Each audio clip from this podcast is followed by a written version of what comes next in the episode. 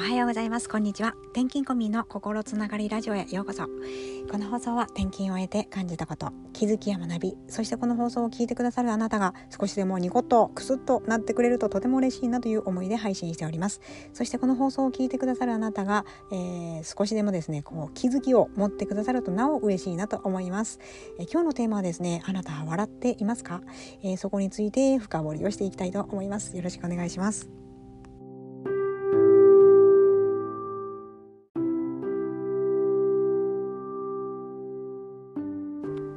さて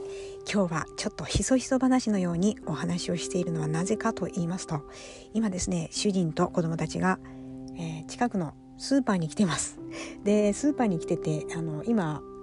えー、っとしばらく経っています。で早く迎えに行かないとと思いながらも、えー、ちょっとすごく大事なことだったので自分の記憶とそして少しでもこの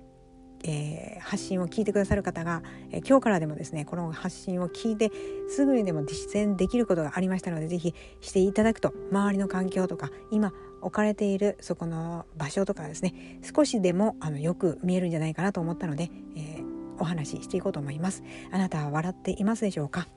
えー、最近私はですね主人とちょっとしたことで喧嘩をしました。喧嘩というか私がイライライライラしてなんでこうしてくれないんだろうかとか、えー、常に怒っていたんですね、まあ、ホルモンのバランスっていうのもありますけれどもやはりですね主人にはこうしてほしいという期待が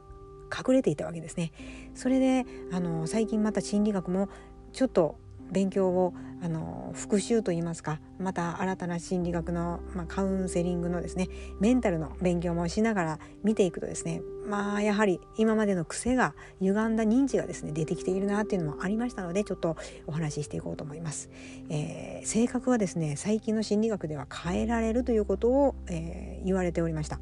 で今までですとその幼少期からの出来事がとかいろいろあると思うんですけれども今私たちは今を生きているそしてこの周りの状況に合わわせてですね多分自分の性格も少しずつ変わってくるところもあるかと思います。でネガティブなことを言われてしまった場合はそれでも、えー、相手を信じてですね笑顔でいるとあの相手の方はこう戦闘態勢であってもですね少しその戦闘態勢のものが緩んだりする時もあるみたいなんですよね。できるだけ今からできることは、えー、笑顔で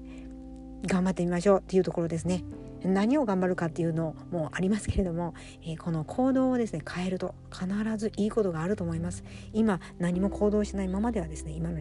状態が変わらないっていうところも出てきますので是非、えーちょっとでも寒くなりましたけれども少しでも今の寒い状況の中で外に出てみると今までと違ったことが発見できるかもしれませんし笑顔を作ることで相手にも笑顔で返してくることもあると思います。私は今パート先で販売をやっているんですけれどもイライラしている方とか結構急いでいらっしゃる方に対しても笑顔で接しようというのは一つ必ず心がけています。そうすることでですね今まで聞いてなかったよこういうことはっていうことを、えー、私が少しでも笑顔で発こう教えるというか、えー、こういうのもありますよというのを伝えるだけでもですねまた来たいなっていうことを伝えていただきそしてそれもそれで感謝しているんですね。なので少しでも、えー、笑顔えこの笑顔っていうのを作っていきませんかというお話でありました。是非今日から今からでも試してみてください。ではまた。